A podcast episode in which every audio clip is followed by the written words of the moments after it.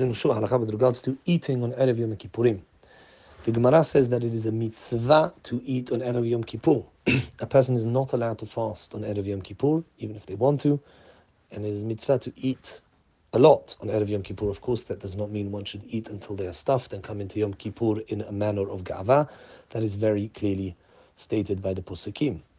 There is also a good minhag that the Ben Ish Hai recommends, and that is to eat fish on an Erev Yom Kippur in the morning. So anytime before midday, which I think is around 12.50 now in England, one should try and eat fish. That is a good minhag to do. One should also wash for at least one Seudah. It should preferably be in the afternoon on Erev Kippur, the Seudah Mafseket, and one should eat, as I said, quite a lot throughout the day, and that is considered part and parcel of the preparation for Yom Kippur. Most poskim say that this mitzvah is only a rabbinic mitzvah, but nevertheless it is a very important mitzvah, of course, like all other mitzvot midivrei sofrim.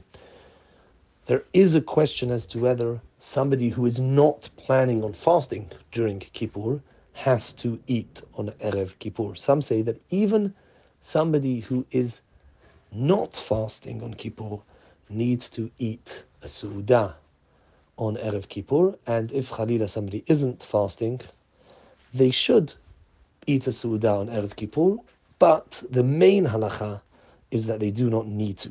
So if it's difficult for them to eat a Su'udah on Erev Yom Kippurim, then the main halacha is they do not need to. Women also have to eat this Su'udah, even though it's a time-bound positive mitzvah, and therefore some may say that women are exempt. If they don't want to eat a big Su'udah or a Su'udah or wash at all, they don't need to. The halacha, however, follows the opinion that they are obligated in this mitzvah, seeing as this is considered part and parcel of the mitzvot of Yom Kippurim.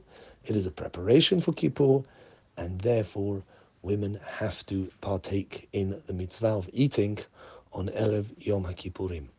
Bezrat Hashem, we should be Mekayem this mitzvah and be able to fast properly in a good manner and be Zocher Le'chaim Tovim Shalom. Baruch Adonai La'olam, Amen v'Amen.